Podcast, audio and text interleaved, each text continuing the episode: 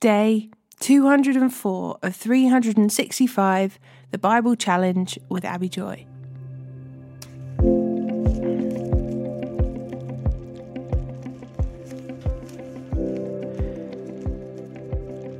Proverbs chapter 17, verse 25 to chapter 18, verse 6.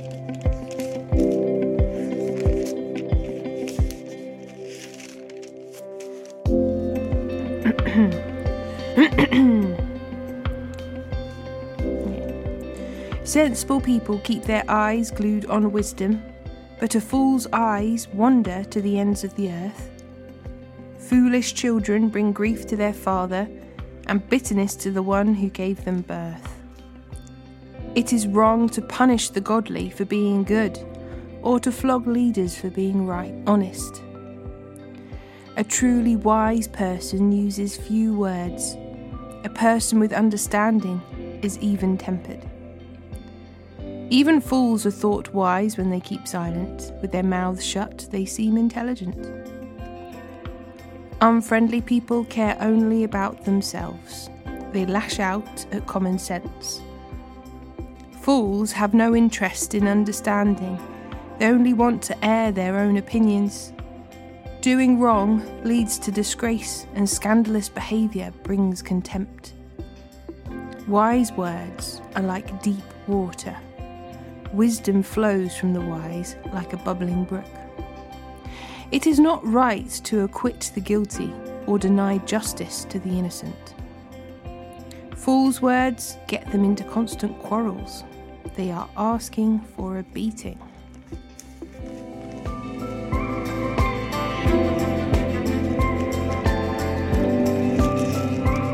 Romans chapter 8, verse 1 to 17. Now, regarding your question about food that has been offered to idols. Yes, we know that we all have knowledge about this issue, but while knowledge makes us feel important, it is love that strengthens the church. Anyone who claims to know all the answers doesn't really know very much, but the person who loves God is the one whom God recognizes. So, what about eating meat that has been offered to idols? Well, we all know that an idol is not really a god and that there is only one God. There may be so called gods both in heaven and on earth, and some people actually worship many gods and many lords, but for us, there is one God, the Father, by whom all things were created and for whom we live. And there is one Lord, Jesus Christ, through whom all things were created and through whom we live. However, not all believers know this. Some are accustomed to thinking of idols as being real. So when they eat the food that's been offered to idols, they think of it as worship of real gods, and their weak consciences, consciousnesses are violated. It is true that we can't win God's approval by what we eat. We don't lose anything if we don't eat it, and we don't gain anything if we do. But you must be careful so that your freedom does not cause others with a weaker conscience to stumble.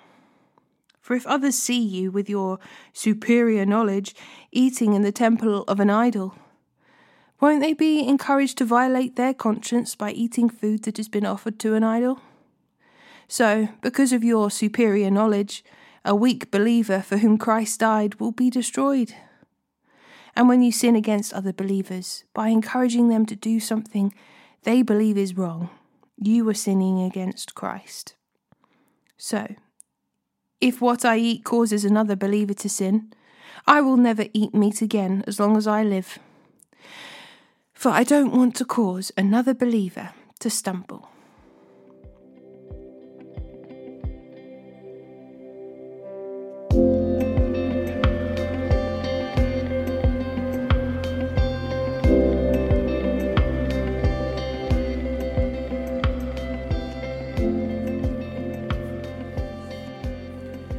Hosea chapter 8, verse 1 to chapter 9, verse 17.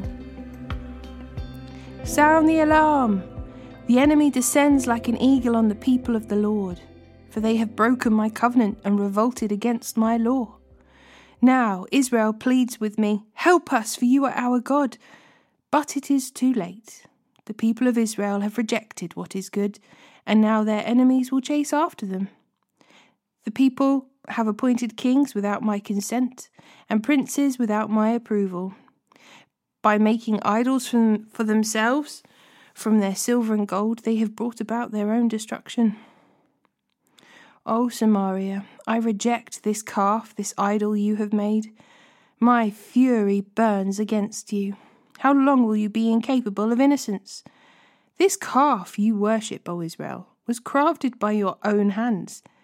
It is not God. Therefore it must be smashed to bits. They have planted the wind and will harvest the whirlwind. The stalks of grain wither and produce nothing to eat. And even if there is any grain, foreigners will eat it. The people of Israel have been swallowed up. They lie among the nations like old, like an old discarded pot. Like a wild donkey looking for a mate, they have gone up to Assyria. The people of Israel have sold themselves, sold themselves to many lovers. But though they have sold themselves to many allies, I will now gather them together for judgment. Then they will writhe under the burden of, a, of the great king. Israel has built many altars to take away sin but these very altars became places for sinning. Even though I gave them all my laws, they acted as if those laws don't apply to them. The people love to offer sacrifices to me, feasting on the meat, but I do not accept their sacrifices. I will hold my people accountable for their sins, and I will punish them. They will return to Egypt. Israel has forgotten its Maker and built great palaces, and Judah has fortified its cities. Therefore, I will send down fire on their cities and will burn up their fortresses. O people of Israel, do not rejoice as other nations do, for you have been unfaithful to your God, hiring yourselves out like prostitutes, worshipping other gods on every threshing floor. So now your harvests will be too small to feed you. There will be no grapes for making new wine. You may no longer stay here in the Lord's land. Instead, you will return to Egypt, and in Assyria you will eat food that is ceremonially unclean. There you will make no offerings of wine to the Lord. None of your sacrifices there will please him. They will be unclean like food touched by a person in mourning and all who present such sacrifices will be defiled.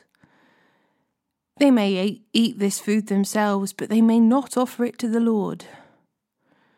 What then will you do on festival days? How will you observe the Lord's festivals? Even if you escape the destruction from Assyria, Egypt will conquer you, and Memphis will bury you. Nettles will take over your treasures of silver, thistles will invade your ruined homes. The time of Israel's punishment has come, the day of payment is here. Soon Israel will know this all too well. Because of your great sin and hostility, you say, the prophets are crazy and the inspired men are fools. The prophet is a watchman over Israel for my God. Yet traps are laid for him wherever he goes. He faces hostility even in the house of God. The things my people do are as depraved as what they did in Gibeah long ago. God will not forget, He will surely punish them for their sins. The Lord says, O Israel, when I first found you, it was like finding fresh grapes in the desert. When I saw your ancestors, it was like seeing the first ripe figs of the season. But then they deserted me for Baal Peor giving themselves to that shameful idol. Soon they became vile, as vile as the God they worshipped. The glory of Israel will fly away like a bird, for your children will not be born or grow in the womb or even be conceived. Even if you do have children who grow up, I will take them from you. It will be a terrible day when I turn away and leave you alone. I have watched Israel become as beautiful as Tyre. But now Israel will, Israel will bring her children for slaughter. O Lord, What should I request for your people? I will ask for wombs that don't give birth and breasts that don't give milk. The Lord says, All their wickedness began at Gilgal. There I began to hate them. I will drive them from my land because of their evil actions. I will love them no more because all their leaders are rebels. The people of Israel are struck down, their roots are dried up, and they will bear no more fruit. And if they give birth, I will slaughter their beloved children. My God will reject the people of Israel because they will not listen or obey. They will be wanderers, homeless among the nations.